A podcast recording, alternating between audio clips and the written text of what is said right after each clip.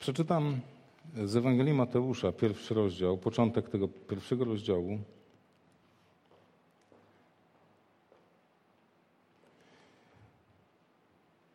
Od 18 wersetu. A z narodzeniem Jezusa Chrystusa było tak. Gdy matka jego Maria została poślubiona Józefowi, okazało się, że zanim się zeszli, była brzemienna z Ducha Świętego. A mąż, a Józef, mąż jej, będąc prawym i nie chcąc jej zniesławić, miał zamiar potajemnie ją opuścić. I gdy nad tym rozmyślał, oto ukazał mu się we śnie anioł pański i rzekł: Józefie, synu Dawidowy, nie lękaj się przyjąć Marii, żony swojej, albowiem to, co się w niej poczęło, jest z Ducha Świętego. A urodzi syna i nadasz mu imię Jezus, albowiem on zbawi lud swój od grzechów jego. A to wszystko się stało, aby się spełniło słowo pańskie wypowiedziane przez proroka. Oto Panna pocznie i porodzi syna i nadadzą mu imię Immanuel, co się wykłada Bóg z nami. A gdy Józef obudził się ze snu, uczynił tak, jak mu rozkazał anioł pański i przyjął żonę swoją.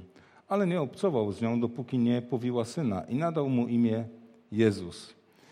To, co tak bardzo jest nam znane i oczywiste, kiedy pomyślimy o takim osobistym życiu Józefa i Marii, nie wydaje się to takie proste, e, to co przydarzyło się narzeczeństwu, ponieważ e, w Izraelu tradycją było zawieranie ślubów w taki sposób, że zwykle rok przed dniem zaślubin obchodzono uroczyste zaręczyny i wtedy już publicznie dwoje ludzi zostawało przyrzeczonych sobie i mimo, że nie tworzyli jeszcze w fizycznym sensie tej jedności, tej więzi, mieszkali jeszcze osobno,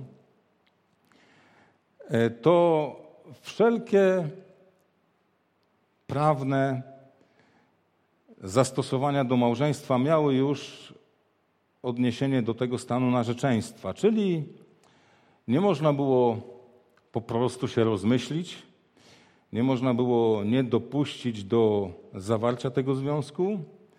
E, wszystko zmierzało ku temu, że za rok tych dwoje staną się właśnie tą jednością i wszelkie w tym czasie obowiązujące zasady i narzeczonego i narzeczoną były takie jak zasady obowiązujące małżonków.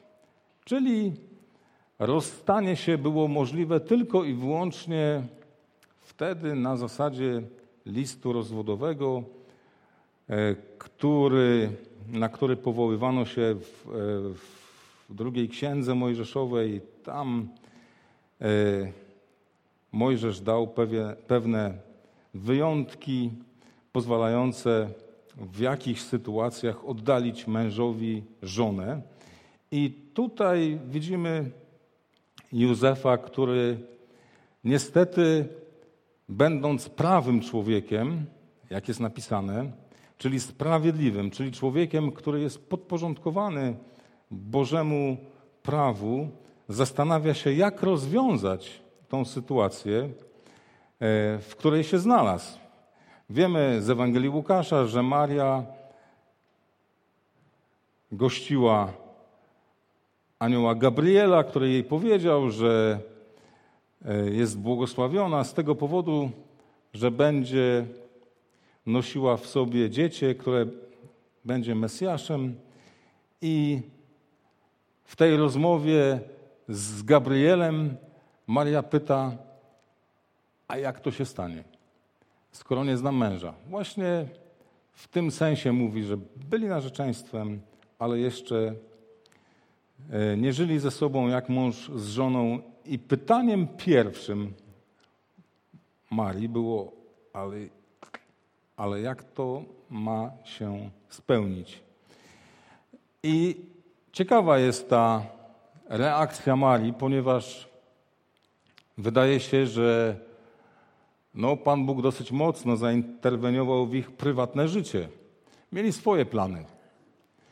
No, wyobrażam sobie cieśle, który zaręczony jest z młodą dziewczyną, jak planuje swoją przyszłość, którą pewnie wiąże ze swoim zawodem, z możliwością utrzymywania tej rodziny przez pracę własnych rąk, skoro był cieślą, więc na obróbce drewna znał się, może bracia Józefa albo rodzina mówi, no ty chłopie już tutaj strugaj kołyskę albo przygotowuj e, jakieś mieszkanie dla żony, skoro za rok już tak konkretnie zamierzasz się ożenić.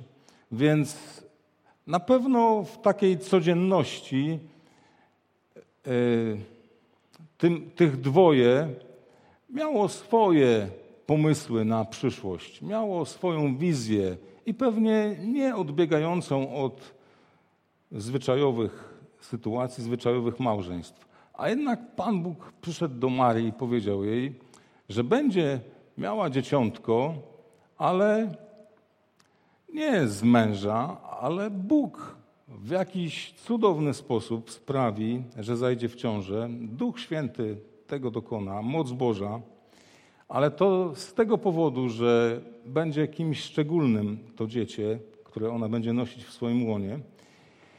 I Maria pyta o, o jedyną niemożliwą rzecz do zrozumienia dla niej. Jak to się stanie? Nie pyta, Panie Boże, ale ja mam męża. Nie pyta, Panie Boże, ale zaraz, y, przecież y, mieliśmy swój pomysł na życie. Czemu interweniujesz w moje osobiste sprawy? Czemu tak dalece decydujesz o tym, kto będzie dzieckiem, które będę nosić w sobie? Maria w ogóle takich pytań nie zadaje. Dlaczego? W Ewangelii Łukasza czytamy koniec rozmowy Marii z Gabrielem, która mówi, kiedy wszystko zostało wyjaśnione, tam w drugim rozdziale, w pierwszym Ewangelii Łukasza, kiedy ta rozmowa miała miejsce, Maria kończy tą rozmowę mówiąc w pierwszym rozdziale 38, 38 wersecie i rzekła Maria, oto ja służebnica pańska, niech mi się stanie według słowa Twego. I anioł odszedł o niej. Ciekawa postawa. Ona nazywa siebie służebnicą, czyli e, sługą Boga, ale dosłownie mówi tam niewolnica. Boża niewolnica. Bóg jest Panem.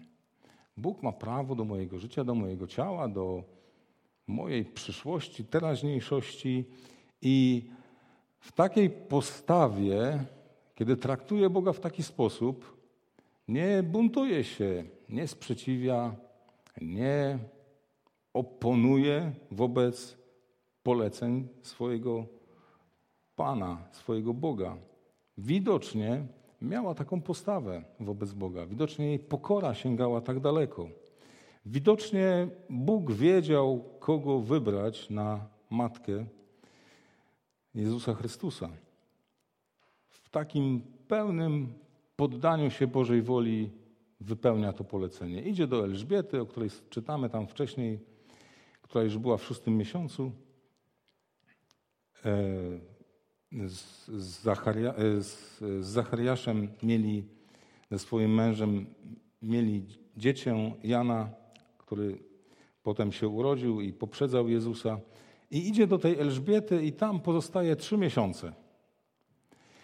I prawdopodobnie Józef po tych trzech miesiącach spotyka Marię i dostrzega zmiany w jej kształcie i mówi: Czy to nie ja miałem prawo do bycia mężczyzną tej niewiasty?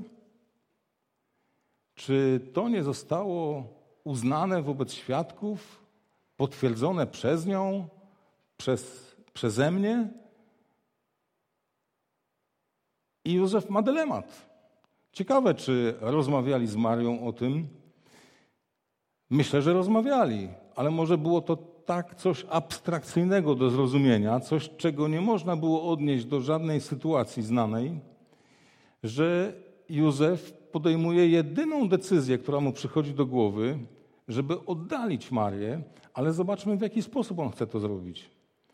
On nie chciał jej zniesławić. Ale przecież miał prawo na podstawie Starego Testamentu oskarżyć ją o cudzołóstwo. A w tym czasie narzeczeni byli traktowani tak jak małżeństwo. Jeżeli któreś z nich nie dochowało wierności temu narzeczonemu, było traktowane jako cudzołożnik, jako cudzołożnica. I prawo skazywało kogoś takiego na kamienowanie. Ale Józef, czytamy, że jest bogobojny i co? I nie posługuje się prawem mojżeszowym, tylko zastanawia się, w jaki sposób rozwiązać ten dylemat, żeby ocalić tą kobietę. Nie przyszło mu do głowy oczywiście, że może być dzieckiem, ojcem nie swojego dziecka.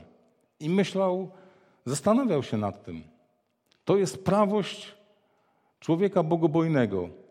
Ma dylemat. Po prostu chce okazać miłosierdzie, chce okazać jeszcze dobre imię tej kobiety. On chce ją ochraniać. I widać, że jego uczucia były szczere wobec niej pragnął też jej dobra, nie tylko myślał o sobie. Jak rozwiązać ten problem w taki sposób, żeby nie zrobić tego, co przyniesie jej krzywdę, jej szkodę. Potajemnie, widocznie chciał tylko e, zgromadzić dwóch świadków, dać jej list rozwodowy, który by ją uprawniał do tego, żeby nie była uważana za jego żonę, tylko wolną od tej relacji z nim. On chciał to zrobić tylko w takim ograniczonym gronie, bez nagłaśniania tego. I to jest człowiek prawy. Zobaczmy, to nie jest ktoś, kto bierze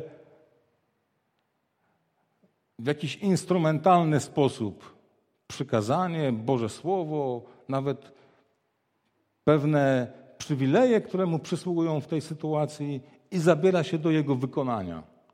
Tylko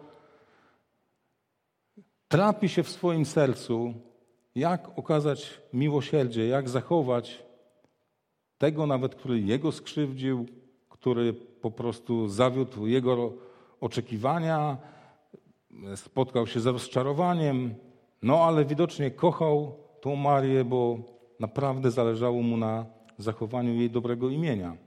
Wiedział, że być może Maria może udać się gdzieś właśnie do swoich dalekich krewnych, tam po prostu urodzić dziecko i wychować się albo e, być z tym, z kim to dziecko ma. Oczywiście no, miał takie myśli wobec niej. I zobaczmy, że Bóg przychodzi z rozwiązaniem.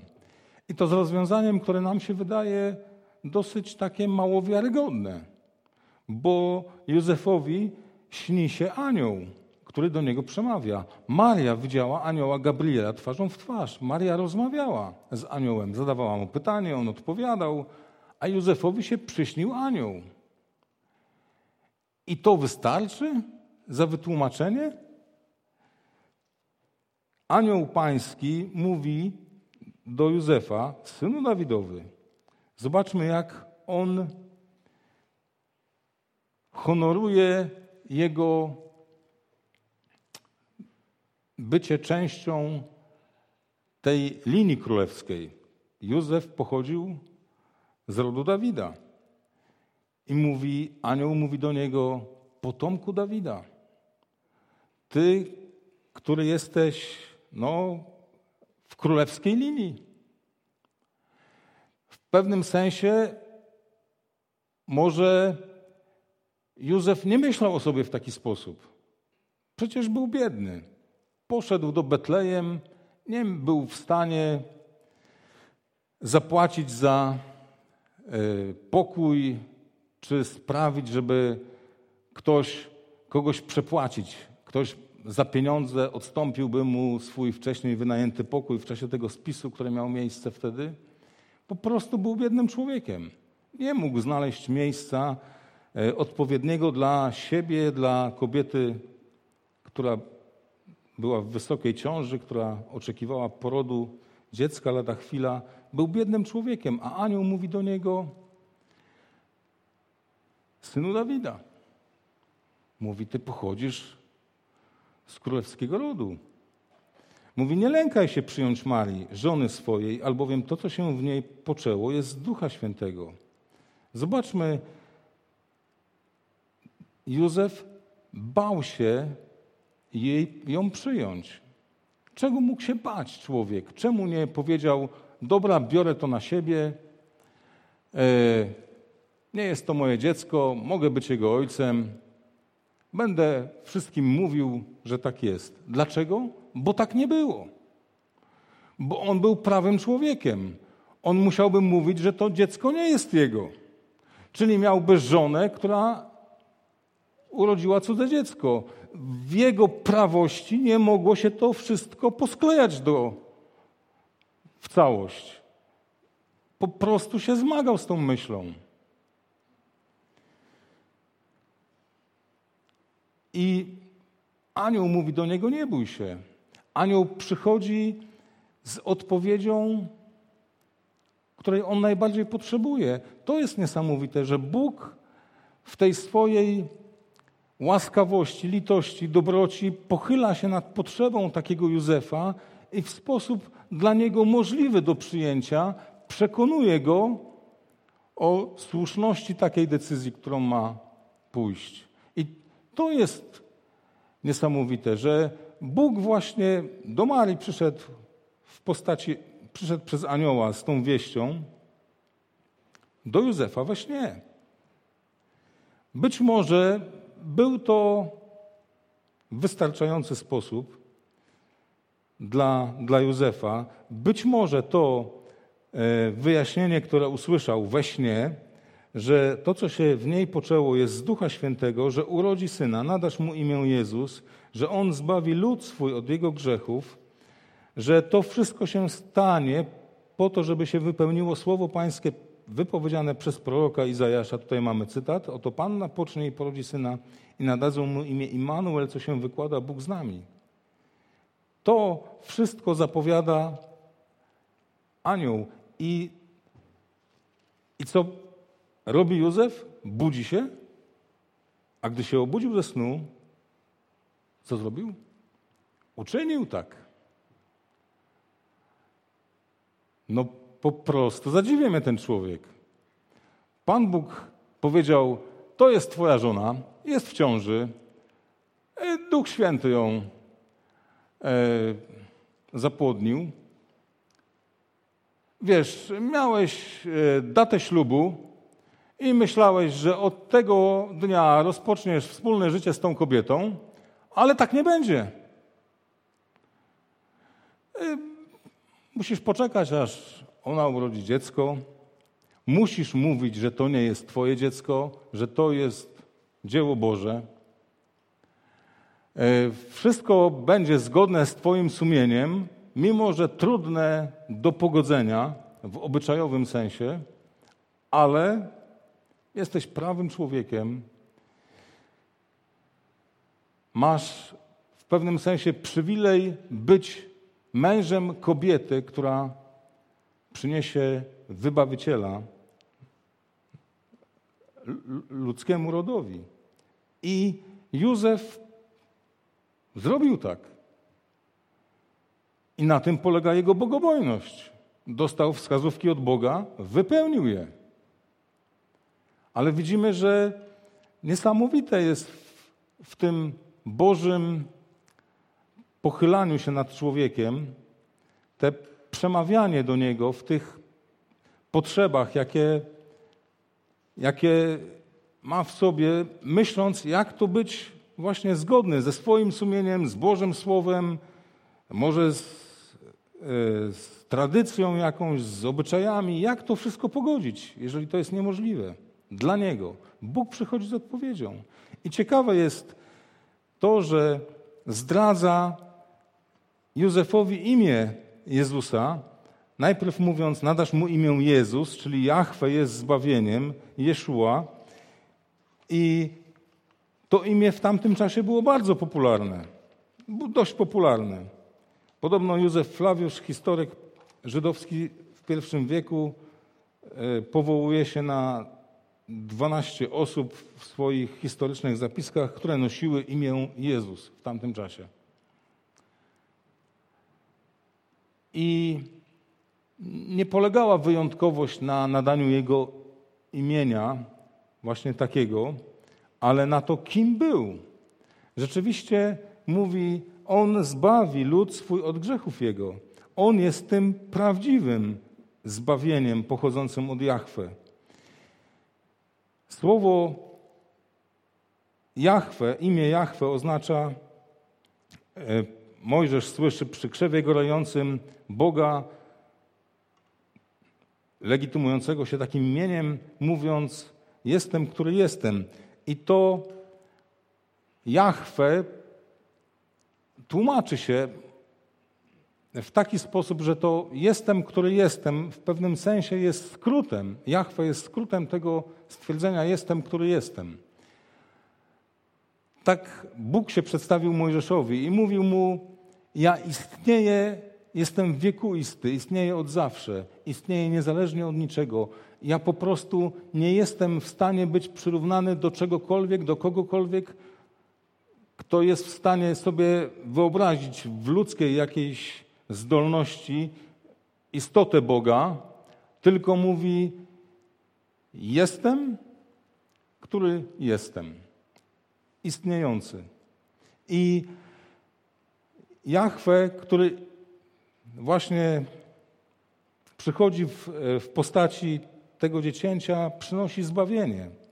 Mówi, uwolni lud swój od grzechów jego. I kiedy znamy kontekst historyczny tych wydarzeń, wiemy o tym, że Izrael był okupowany przez Rzymian, kiedy właściwie to imperium rzymskie za czasów, w których urodził się Jezus, sięgało najdalej swoich granic na północ, na zachód, na wschód, na, w każdym niemalże kierunku. Ta potęga Rzymu była największa. Rodzi się Mesjasz i Żydzi myślą sobie, nikt nie jest w stanie pokonać tej potęgi, ale nasz Mesjasz na pewno to uczyni. Ale anioł zapowiada, że on będzie wyzwalał ludzi nie spod władzy rzymskiej, politycznej czy jakiejkolwiek innej, tylko spod panowania grzechu. On będzie dokonywał rozrywania kajdan grzechu, więzów, niewoli, win, nieprawości ludzkich. W tym sensie będzie Zbawicielem. Będzie tym, kogo ludzie najbardziej potrzebują, a nie tym, kogo najbardziej oczekują, czy chcieliby, żeby Bóg im przysłał w tym czasie. I w tym sensie właśnie mówi, że nazwą go imieniem Immanuel, tak jak Izajasz go zapowiadał, a Immanuel od razu jest wyjaśnione, wykłada się Bóg z nami. I w tym ciekawe, że w tej interpretacji imienia Jahwe właśnie jest zawarta ta obecność Boga, to istnienie Boga, to bycie Boga z człowiekiem tutaj, jak jest nazwane, Bóg z nami. Kiedy myślimy o tym, jakiego Boga potrzebujemy, co przychodzi nam na myśl? Od czego byśmy chcieli być uwolnieni? Do czego chcielibyśmy być przeznaczeni? Co jest naszą najgłębszą potrzebą, którą wyrażamy w taki czy w inny sposób przed Bogiem? Ciekawe, że właśnie Mojżesz, który pyta Boga, mówiąc: Jeżeli Ty posyłasz mnie do Izraela, to co mam powiedzieć? Kto mnie posłał? I odpowiedź brzmi: Jestem, który jestem. Powiesz temu ludowi: Jachwę posłał mnie do Was. Czy ta odpowiedź zadowalała Izraelitów? Nie powiedział: Jestem wyzwolicielem z niewoli egipskiej. Nie nazwał siebie w ten sposób. Jestem tym, który przyniesie wolność od więzów faraona. Mówi: Jestem, który jestem. On powiedział o sobie coś więcej niż to, czego potrzebowali w danej sytuacji Izraelici. Bo Bóg, który jest istniejący sam w sobie, jest kimś potężniejszym, jest kimś bardziej wystarczającym niż potrzeba, z którą zwraca się każdy człowiek do Boga. Ciekawe również jest to, że kiedy Izraelici mieli wyjść z ziemi egipskiej, Bóg powiedział, że to będzie dla was znakiem, że będziecie Bogu służyć na tej górze. I możemy się zastanawiać, co to za znak dla ludu Bożego, że On jest ich Bogiem, że wejdą na górę i będą składać Bogu ofiary. Ale uświadommy sobie, że właśnie to jest znak naszej przynależności do Boga, komu służymy. Bóg mówi, w ten sposób rozpozna się Boży lud przez to, że będzie służył Bogu. Że będzie służył Bogu w miejscu, w które poprowadzi go Bóg i który nakaże Bóg na miejsce do składania ofiar i będzie składał ofiary, które każe mu składać Bóg i będzie okazywał przez to swoje posłuszeństwo i poddanie Bogu, swoją przynależność do Niego. To będzie znakiem rozpoznawczym, że ten lud należy do Boga Jahwe. I Józef i Maria wyrażają właśnie tą prawdę w swoim życiu. Należę do tego Boga. Bóg mówi: przyjmij tą kobietę. I on wypełnia polecenie Boga. Mówi: należę do tego Boga. Wypełniam Jego polecenia. Maria mówi: należę do tego Boga. Proszę bardzo, to jest znak mojej przynależności do Niego. Urodzę to dziecko. Jeżeli Bóg zatroszczy się o sposób, w jaki zostanie ono poczęte, jestem gotowa to zrobić. To jest znak przynależności do Boga. Jaki ja wydaję znak przynależności do Boga. Ludzie dzisiaj może w różny sposób bywają rozpoznawani. Może ktoś jest identyfikowany z tym, że jest jakimś pasjonatą czegoś tam, starych motorów, albo samochodów, albo jakichś innych pasji. I jest to pewien rozpoznawczy znak, określający fascynację tego człowieka czymś. Czy ktoś mógłby powiedzieć o mnie, ten człowiek daje znak przynależności do Boga? Czy to jest widzialne dla innych z zewnątrz? Czemu jestem podporządkowany? Czemu jestem uległy? Czemu posłuszny? Czy jestem gotowy powiedzieć tak Bogu jak Józef, jak Maria? Słuchaj, Twoje życie nie ma wyglądać tak, jak Ty sobie je zaplanowałeś. Myślałeś o uwiciu swojego gniazdka rodzinnego. Kobieta, która, młoda kobieta, która wychodzi za mąż, nie myśli o tym ślubnym kobiercu, a jak Maria miała pójść na ślub z wysoką ciążą. Nie było tego ślubu. Albo był zupełnie w innym kontekście, niż sobie oni to wyobrażali. Może właśnie trudno im było pogodzić tą sytuację z obyczajowością, jaka panowała powszechnie i może tylko przy świadkach zatwierdzili to narzeczeństwo takim powiedzeniem sobie tak. No bo nie myślę, że wyprawili wesele huczne, kiedy Maria była w wysokiej ciąży. Albo kiedy już urodziła dziecko i zrobili to potem, kiedy już ono przyszło na świat. Zresztą widzimy, że zaraz po urodzeniu e, Józef musi uciekać do Egiptu. Panie Boże, ale ja w Nazarecie mam warsztat. A Pan Bóg mówi: do Egiptu.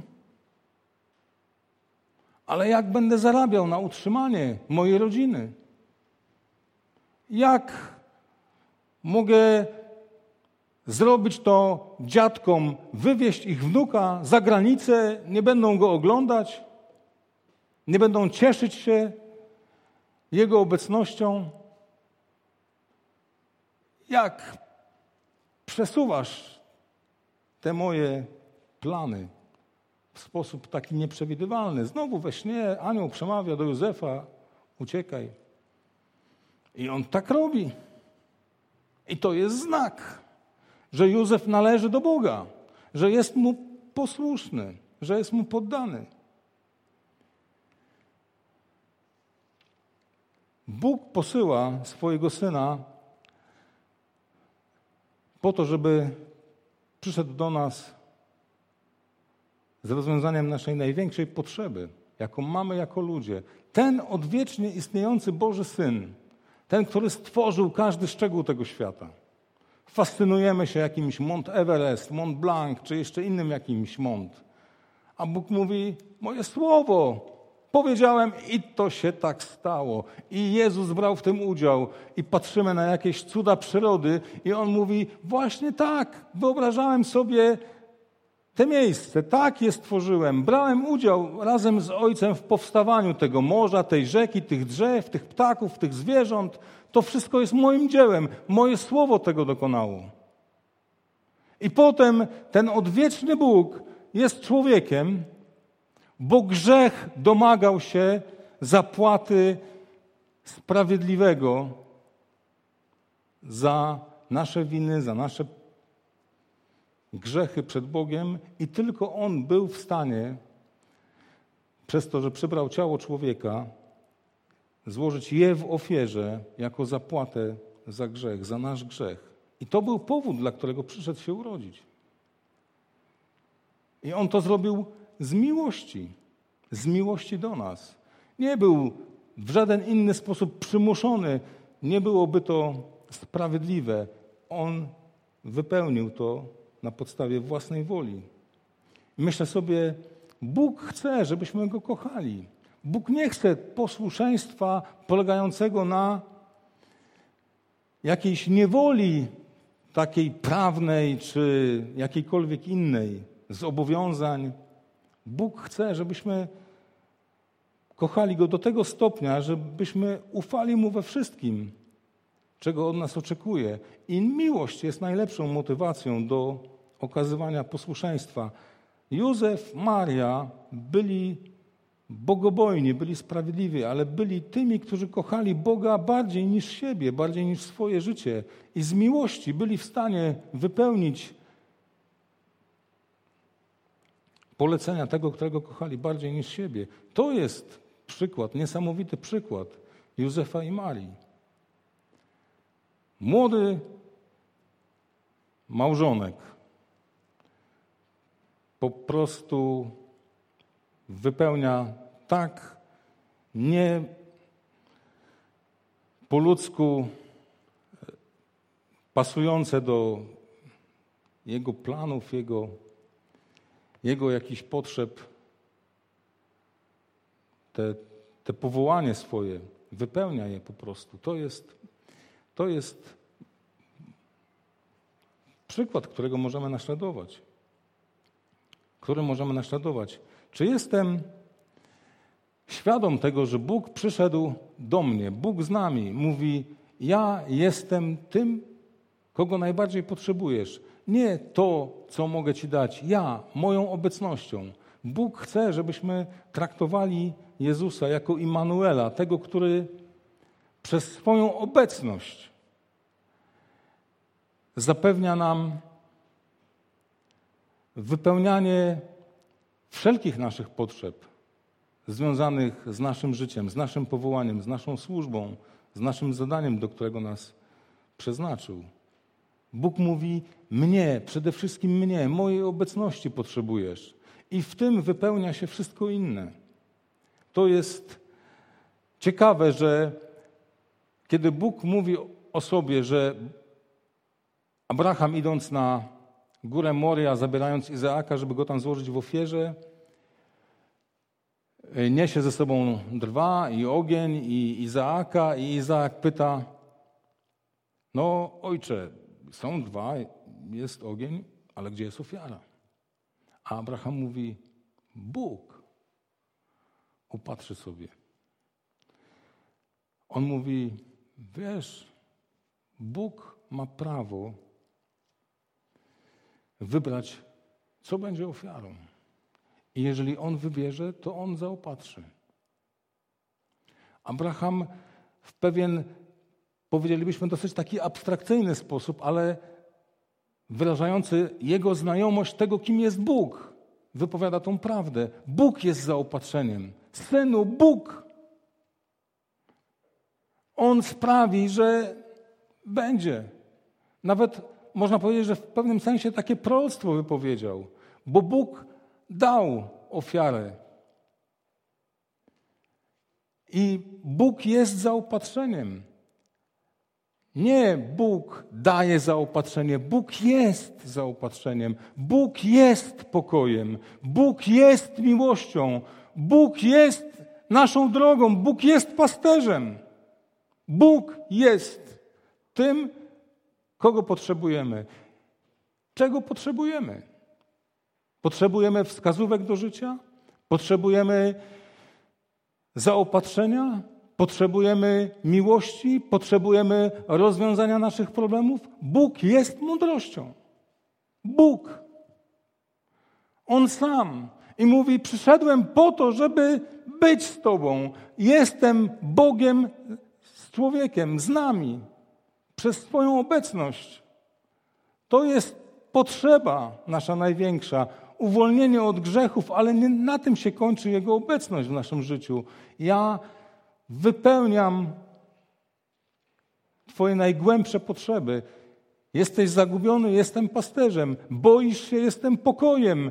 Lękasz się przyszłości, jestem zabezpieczeniem. Masz jakieś deficyty, Bóg obiecuje, że je zaspokoi. Bóg jest przez to, kim jest, właśnie tym, czego potrzebujemy. I to jest niesamowite, że taki Bóg został nam dany. To Jezus Chrystus. W Nim mamy to wszystko, co jako ludzie potrzebujemy. Immanuel, Bóg z nami. Bóg się uniżył do nas, do ludzi, przez swój sposób przyjścia na świat, ale też przez. Zobaczmy sposób tego przyjścia. Betlejem, miejsce, które roiło się od pielgrzymów. Nie było nawet możliwości urodzić dziecka w jakiejś normalnej izbie pokoju. Bóg przychodzi na świat w tłumie. Potem Jezus przyjmuje chrzest w tłumie. Ludzie przychodzą do Jana Chrzciciela. Dlaczego tak robi? Bo utożsamił się z ludźmi, bo do nich przyszedł. Potem wisi na krzyżu między złoczyńcami, bo przyszedł do grzeszników. Szukają go i gdzie jest? Jada z celnikami, poganami, bo do nich przyszedł. Jest tam, gdzie go ludzie potrzebują. Tam jest jego obecność. Czy mam takie poczucie, przekonanie, że moja grzeszność jest przyczyną, dla której Bóg przyszedł na ten świat? Że to jest pierwszy powód, dla którego powinienem pragnąć spotkać Boga.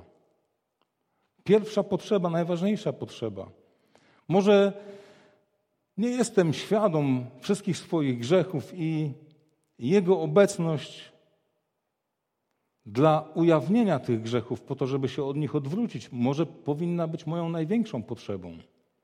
Nie potrzeba dotycząca tej zewnętrznej sfery życia, tak jak myśleli o tym Izraelici. Myśleli, że jak Mesjasz przyjdzie, to zrobi porządek, wygoni Rzymian, ustanowi królestwo, granice będą bezpieczne, chwała Izraela tutaj na ziemi będzie przywrócona. Granice takie jak za najlepszych czasów, potęga taka jak za rządów Dawida, bogactwo jak za króla Salomona, chwała tutaj i teraz. Ale Jezus przychodzi budować inne królestwo, królestwo duchowe. Mówi, robię porządek w duchowej sferze. To jest najważniejszą potrzebą człowieka. Czy też jest moją potrzebą ta potrzeba? Czy mam taki sam priorytet, jaki ma Bóg w moim życiu? Może to, czego mnie doświadcza, ma mi pokazać moją grzeszność, do której się przyzwyczaiłem, z którą się zżyłem, nie rozstaję się z nią, ale Bóg chce mi uświadomić, że tak nie powinno być. Czy pragnę Boga z tym, z czym przyszedł do mnie? Czy pragnę Go Jego obecności bardziej niż tego, co może mi udzielić On jako wszechmocny Bóg? To jest pytanie, które możemy sobie zadać dzisiaj. Bóg z nami. W jakim sensie Bóg chce, żeby przyszedł do mnie dzisiaj? On jedynie jest w stanie, naprawdę jedynie On, wypełnić tą lukę, której potrzebujemy w swój niezrozumiały dla nas sposób, nie do przewidzenia, nie do zaplanowania, ale najważniejsze jest to, żeby On z nami był. I tego powinniśmy pragnąć. I dlatego zwróćmy się do Boga też z modlitwą do Niego. Amen.